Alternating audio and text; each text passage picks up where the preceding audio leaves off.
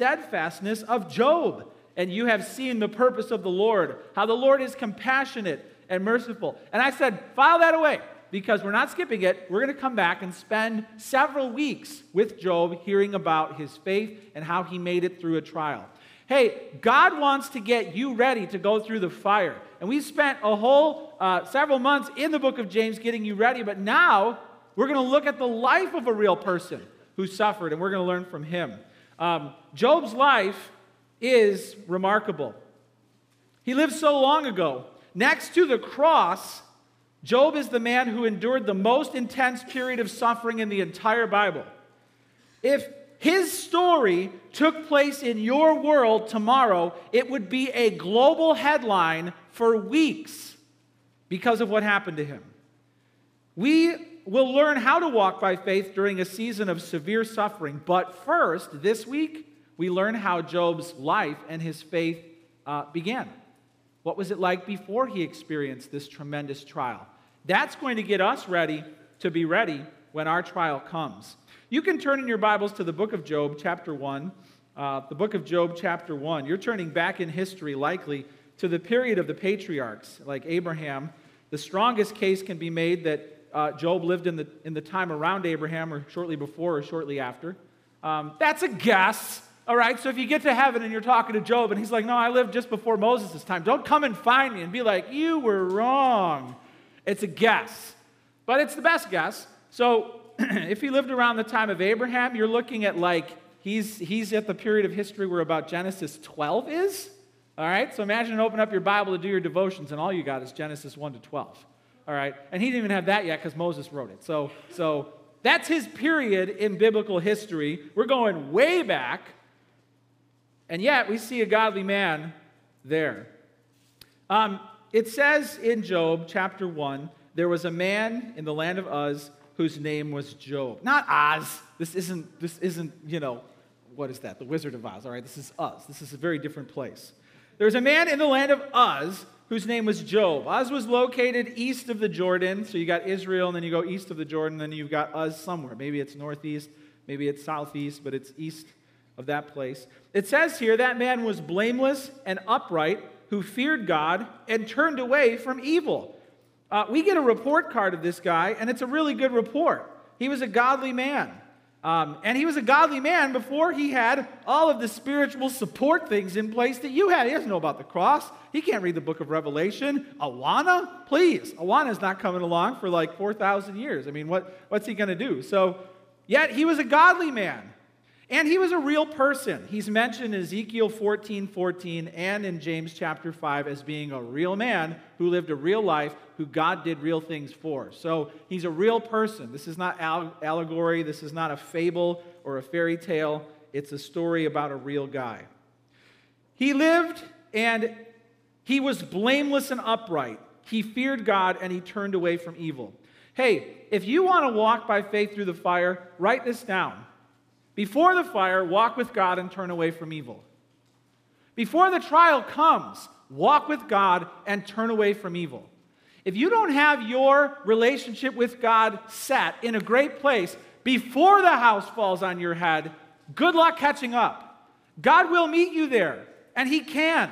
But too often, as we try and shepherd people, we found out that people have been wandering away. They're nowhere good with God. Then the pain comes. Then the suffering comes. And they run back in and they want a quick fix. They want God to take away their pain now. And when God doesn't do that, they drift away again. Are you ready? Are you walking with God? Are you turning away from evil? It says here that he was blameless and upright. So his behavior displayed reverence. If you could meet Job, you would think he's one of the most ethical, dependable men in the community. You would think that he's highly respected. You would think that he's trustworthy. You would feel like he's a good guy. We find out in the later chapters that he had some role in the regional government. In chapters 29 to 30, it mentions Job teaching in the community, hearing cases, helping the poor. So there was some social service happening there. Government back then in these tribes and in these regions, we're not clear on how that happened. But all we know is Job had regional authority and influence, and he was known as being an upright and a blameless man. It says he feared God and turned from evil. So with his fellow man, he was blameless. He was upright. With God, he feared him, and he turned away from evil. So Job's behavior showed who he was, and his beliefs displayed who he was. He feared God. God was revealing himself since way back in Genesis 4. It talks about how just a few hundred years out of Eden, it says, then men began to call on the name of the Lord. Okay, so it's not like God slammed the door of Eden shut and then he was like, good luck, behave yourselves until I finally come down and talk to Moses, okay? He was highly involved in humanity. We don't have a lot of record of it, but we just know that people were capable of finding and serving the Lord throughout the Old Testament. And Abraham knew, here's God, here's who he is, I'm morally accountable to this God, and he knew there was a prescribed way back then, by which he could please God. He knew that. And he followed it. He feared God, and he turned away from evil. His belief and his behavior both displayed true faith, a man under God's authority, a servant of the Lord.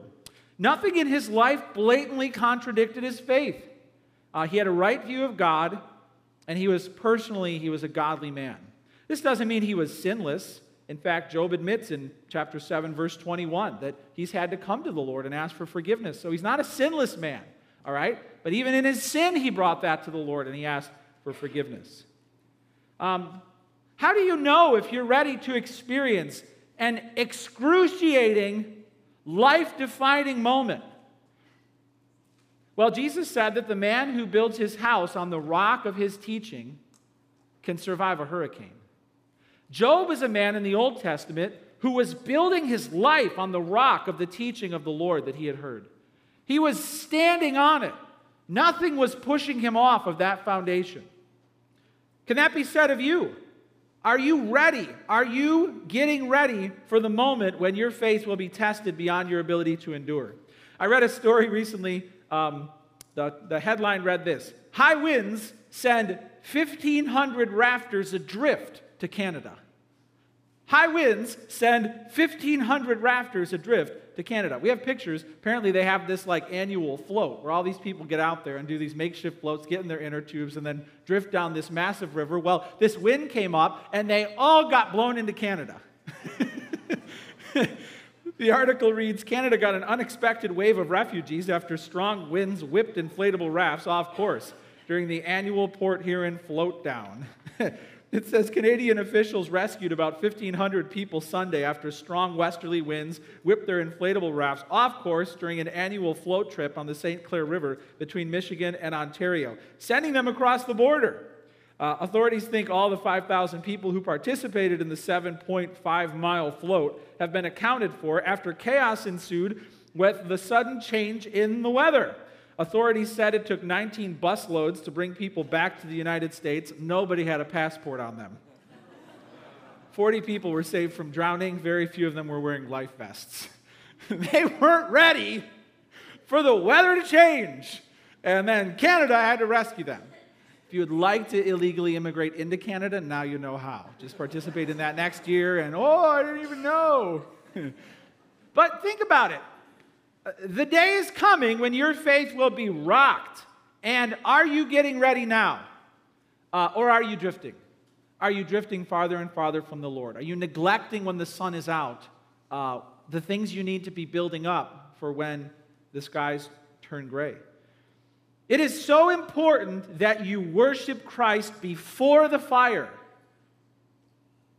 seeing God's glory and his goodness. Too many people drop out of church when they think they don't need anything from God. And they race back after they've neglected years of spiritual growth. They're so weak. They're so weak. And they want God to take away their pain, and when he doesn't, they go again, and they leave. That's not what God has for you. You have to worship Christ before the fire. It's so crucial that you walk with Christ before the fire, that you grow strong in faith, that you fill your soul with the word of the Lord. You hide it in your heart so that you might not sin against him. It's so important that you don't walk alone. Too many believers are isolating themselves because they don't want to be burdened with other people's problems. And then when their life blows up, they wonder where everyone is.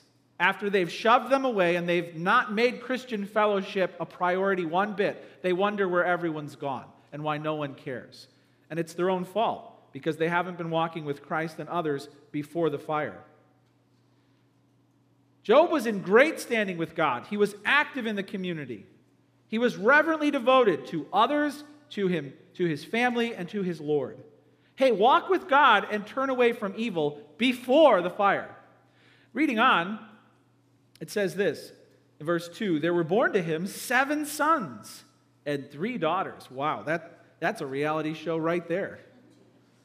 10 kids, 7 boys, and 3 poor girls. They were younger. 7 older brothers, 3 girls. He's a saint already in my book. And he possessed 7,000 sheep, 3,000 camels, 500 yoke of oxen, 500 female donkeys, and very many servants. So this man was the greatest of all the people of the East. So he had a massive business. He was the richest man in the land. He had a huge family. And he managed it all well. Jot this down. Manage your household well. Walk with God and turn away from evil and manage your household well. Before the fire, before the earthquake, before the pain begins, manage your business, manage your family well. Manage it wisely. Manage it ethically. So that when the pain starts, there isn't more problems that you've caused with neglect or with lack of integrity. Manage it well. We have to understand just how much of a regional celebrity Job was. He had so much. Huge family. Many sons to carry on his name. And he was loaded. We know some Christian billionaire entrepreneurs today, right? If I say the name David Green, you might know that he's the founder of Hobby Lobby. Billions! Rich and wealthy and loaded, and yet humble and faithful and godly and generous. Or Truett Cathy, founder of Chick-fil-A, he's passed away recently, but he was known for his generosity, his humility. These men are unashamed about the gospel. And Job would have that same sense of gravity about him. Everyone knew him in the region, and he had everything that everyone wanted. He had the money, he had the family, he had the respect, he had the authority, he had it all. And he was managing it well. It's rare that we find people in the Bible who are rich and godly because money is a rival god. And he was tempted to be greedy or self-sufficient, maybe lazy, maybe worldly, and he passed those tests. He didn't let greed control his heart. He didn't sink into the sedentary life. He didn't throw around his influence and boss people around. This was a godly guy who managed his business well. Hey, how are you doing at managing your work in a godly manner? Before it's hard. In fact, when it's easy and you can get away with some stuff. How are you doing at managing yourself at your job before you get squeezed by a trial? Are you walking with integrity? Are you blameless and upright? Are you putting the Lord first in all of your decisions? Those choices matter, and you will reap what you sow when the storm comes in and it's hard for you to do what you do. Job had his heart in the right place, even though he was wildly successful. How about your family? 10 kids, 7 sons. What is that like? My goodness. He had to be so overwhelmed. He and his wife had to be so depleted as they were growing their family. And yet, he was a godly father who cared for his children. It says in verse 4, his sons used to go and hold a feast. So they're grown up now. His sons used to go and hold a feast in the house of each one on his day. All right, they launched. He got them out of the house. Yeah, that's a big challenge. They launched, and they were doing well. And on his day, each son would send and invite the 3 sisters to eat and drink with them. So the sisters, maybe they were younger, and the brothers would each invite the sisters and the other brothers over. And man, every parent's dream. All 10 of his kids are getting along. #blessed. putting these pictures up on Facebook. Another family party, no fight. Another family party, no fight. Oh, blessed. This family's all getting along. And he's responsible. He's setting them up for spiritual success. It says in verse 5, and when the days of the feast had run their course, Job would send and consecrate them, and he would rise early in the morning and offer burnt offerings according to the number of them all. For Job said, it may be that my children have sinned and cursed God in their hearts. Thus Job did continually. What happened here? Well, the kids would feast, and man, way back where we are now in Bible history, they had some form of sacrificial system. Job knew that if he sinned or his children sinned, he could bring an animal sacrifice, and there was no temple or tabernacle, but somehow he knew he could offer that to the Lord. He was acting as the priest of his home. And man, you have to understand that God sees you as the senior pastor of your house. You are the one who stands and intercedes on behalf of your children in the highest and heavenly courts. There Job was. Maybe my kids blew it. Notice that he didn't list anything specifically, like, they're fighting again, or... He didn't even have anything specific. He just, like, precautionary, was like, well, you know what, just in case, I'll before my kid blows up his life, you know what, just in case, I'm going to go in and pray for him, pray for all of them, offer up a little sacrifice, and I'm going to send and have him consecrated. What does that mean? Ceremonial washing was important in the Old Testament. They would use some sort of a physical washing of the hands or the body as a symbolic way of showing God that they wanted to be holy in His presence. Okay, the washing didn't do anything for their soul, but that was their way of showing their faith. Father, I need my sins washed away. I want to be holy in your presence. So He would send and have His kids washed and purified in case they slipped in their hearts, and cursed God or did anything irreverent. What a godly guy! He's managing his business well. He's managing his home well. His kids are getting along. He's loaded. His business is thriving. And it just makes you wonder, how are you doing at managing your home before the fire? Fathers in particular, are you praying fervently for your kids before there's a crisis? Just in case, Lord, I'm going to offer them up to you tonight. Forgive them for their sins. Wash them clean. Remind them of your truth. Are you on your knees interceding for your kids? Every night. Job was. I read an article from an old newspaper in the late 1800s that told of a father who was praying for his son. The father was a godly man, and his son, even though the father had tried everything, the son had no interest in living a godly life. And he had tried everything to persuade his son, nothing worked. But he kept praying for his child, praying for his son, praying and praying for him. Finally, his son, who was grown, grew ill. His son grew so ill that he could barely speak or move. And lying in his bed there, looking like he was going to die, something changed in that son's heart. He became another man. He was converted to Christ. He got healthy. He got married. He lived a godly life. And the son's own words explained what happened to him in that bed. He said this, "My father's prayers, like mountains, surrounded me." Wow. He's about to die. He says, "My father's prayers, like mountains, surrounded me." That happened long before the crisis. How are you doing it? Lifting your kids up. Job was on it. He was alert. He was watchful. And I'm just calling on the men of this church to get on your knees for your kids before they go over the falls, before you get the phone call and find out what happened. Now you get on your face and you intercede for your kids before God. Job had no headaches at work. He had no headaches at home. Stable marriage, thriving family, more money than he could ever imagine. These were the best of times. His soul could have drifted away from the Lord. He could have just passively thought he didn't need God. But he was walking with the Lord. He was godly in everything he did. Well, then it says in verse 6, the setting changes. So if this were a play that was being acted out on the stage, the curtains would come down, and then they would open up, and suddenly we would all be in heaven. So brace yourself, because here we are. In verse 6, it says, now there was a day when the sons of God, those are angels, came to present themselves before the Lord. And Satan also came among them. Notice Satan is listed separately from the angels. He is a fallen angel. You need to know that. It says in verse 7, the Lord said to Satan, God initiates the conversation, from where have you come? Satan answered the Lord and said, from going to and fro on the earth, from walking up and down on it. The Lord said to Satan, have you considered my servant Job? That there is none like him on the earth, a blameless and upright man who fears God and turns away from evil. God brought Job up to Satan.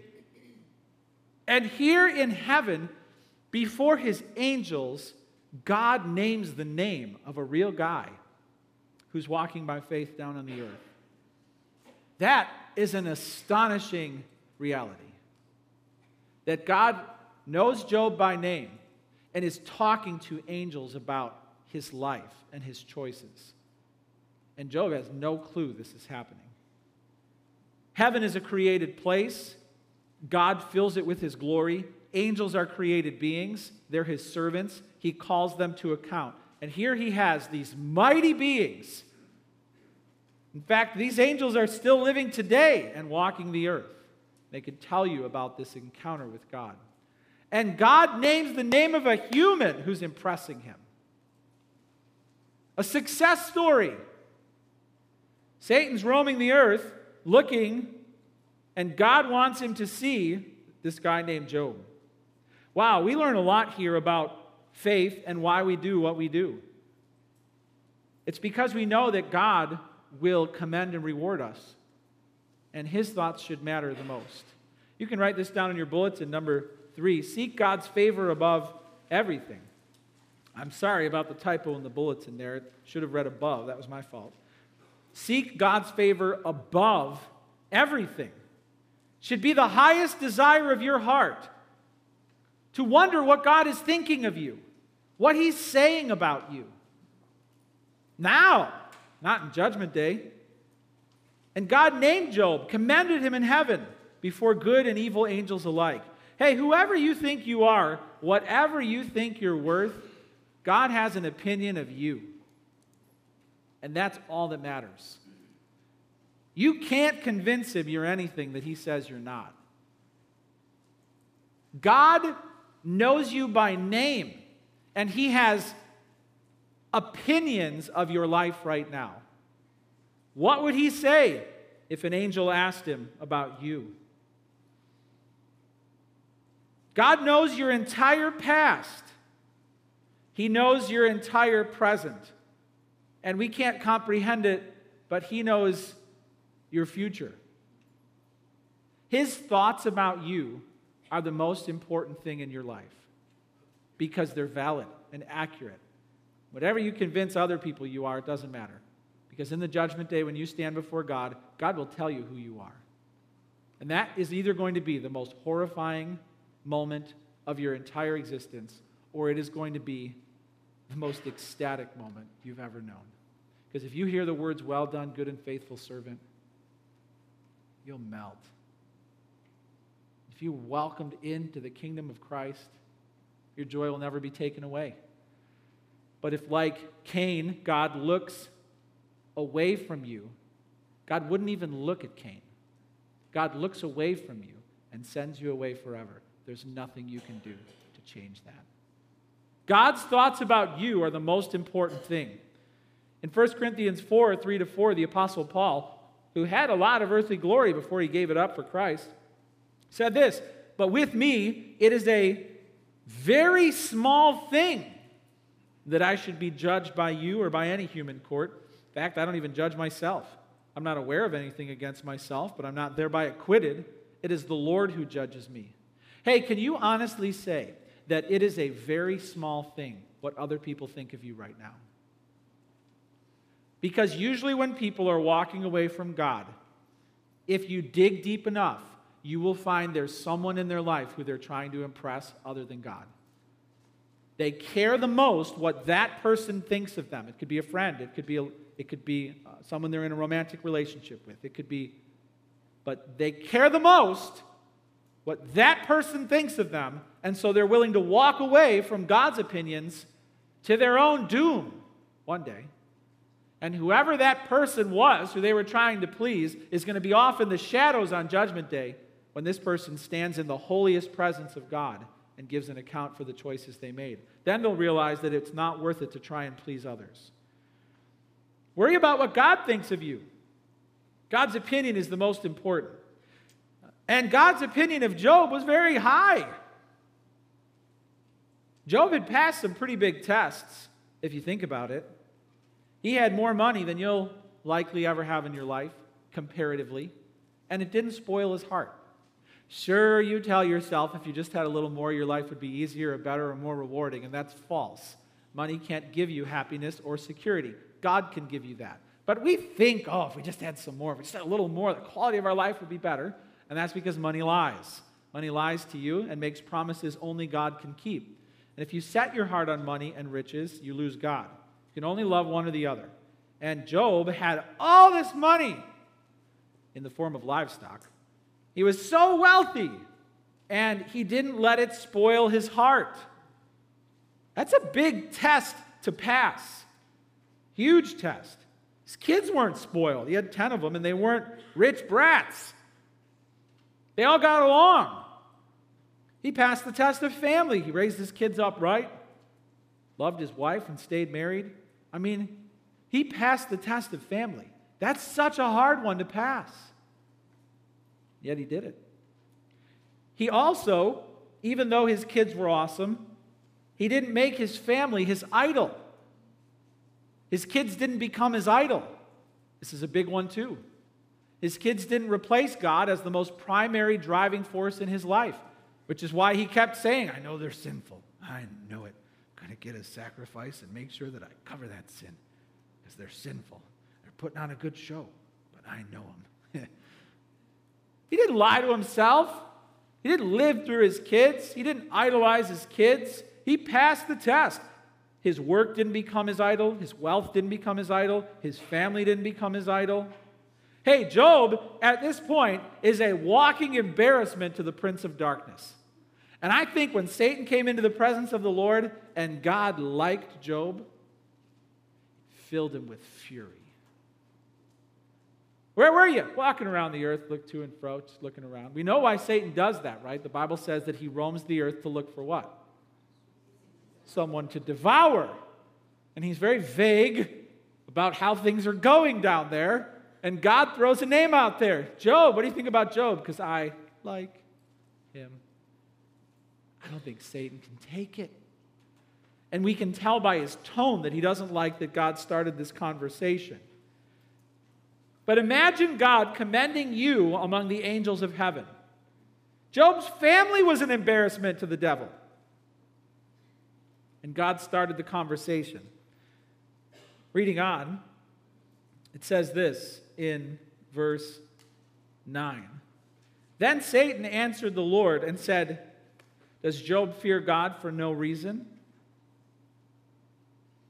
Have you not put a hedge around him and his house and all that he has on every side? You've blessed the work of his hands, and his possessions have increased in the land.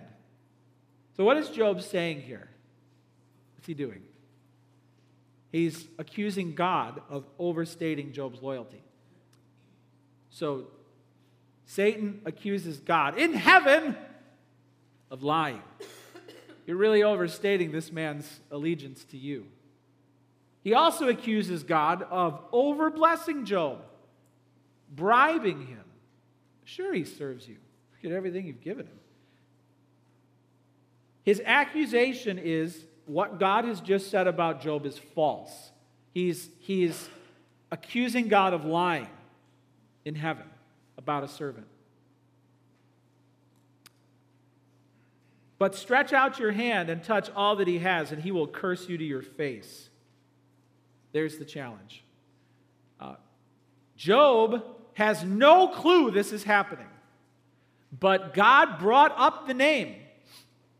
Scholars disagree. Well, whose fault is it that Job struggled? Well, it's God's because he brought the name. No, it's Satan's because the Bible, when God talks to Satan, God says, you incited me against him. So the blame falls to Satan, not to God. God brought Job's name up to commend him in the heavens. Satan should have said, bravo, I'm impressed, but I've got a few other people who I think that, you need to hear about. Instead, Satan slandered God in the heavens, challenged the faithfulness of God to Job and of Job to God. All right, so Satan incited God.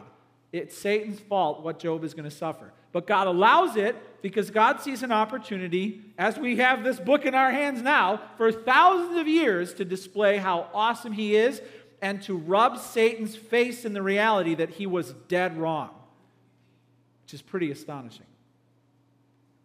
So God took it. It says in verse 12, and the Lord said to Satan, behold, this is a haunting verse.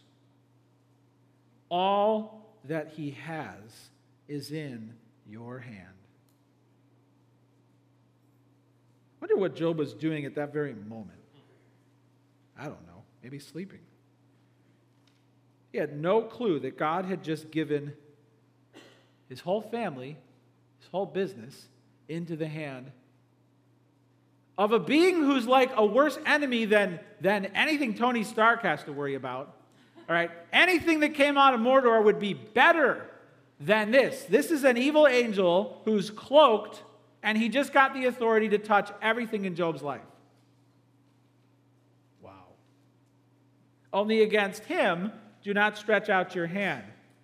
So you've got this being who is the worst possible villain, all right, and who can stop him? Job can do nothing to stop what this being is about to do to his family and himself. He could do nothing. And yet God says, boundary, stop here. And like a dog on a leash, Satan has to stop. That's how strong God is. You will not touch him. He has to agree. So Satan went out from the presence of the Lord. Write this down, number 4. Get ready, because your faith will be tested by fire. It's coming. It's coming. Satan is the adversary or the accuser. He rivals God, his word, and his will in the heavens and on earth. He's the accuser. He challenges the reality of your commitment to Christ. He's a predator. He wants to kill, steal, and destroy. Satan thinks God is unfit to rule the heavens, and he's unworthy to rule the earth. And so, he roams the earth trying to drag people away from God. Satan's not omniscient. He doesn't know everything, but he has access to your file. God said the name Job. Satan knew exactly what his story was. He knew his rap sheet. He knows your rap sheet. Bill, Eric, Kim, yep, know her, yep. He's not alone. He's got many fallen angels with him. You're outnumbered and outgunned. You could be doing everything right, like Job, and for reasons unknown to you, God can allow a terrible, life-stopping tragedy to come into your world.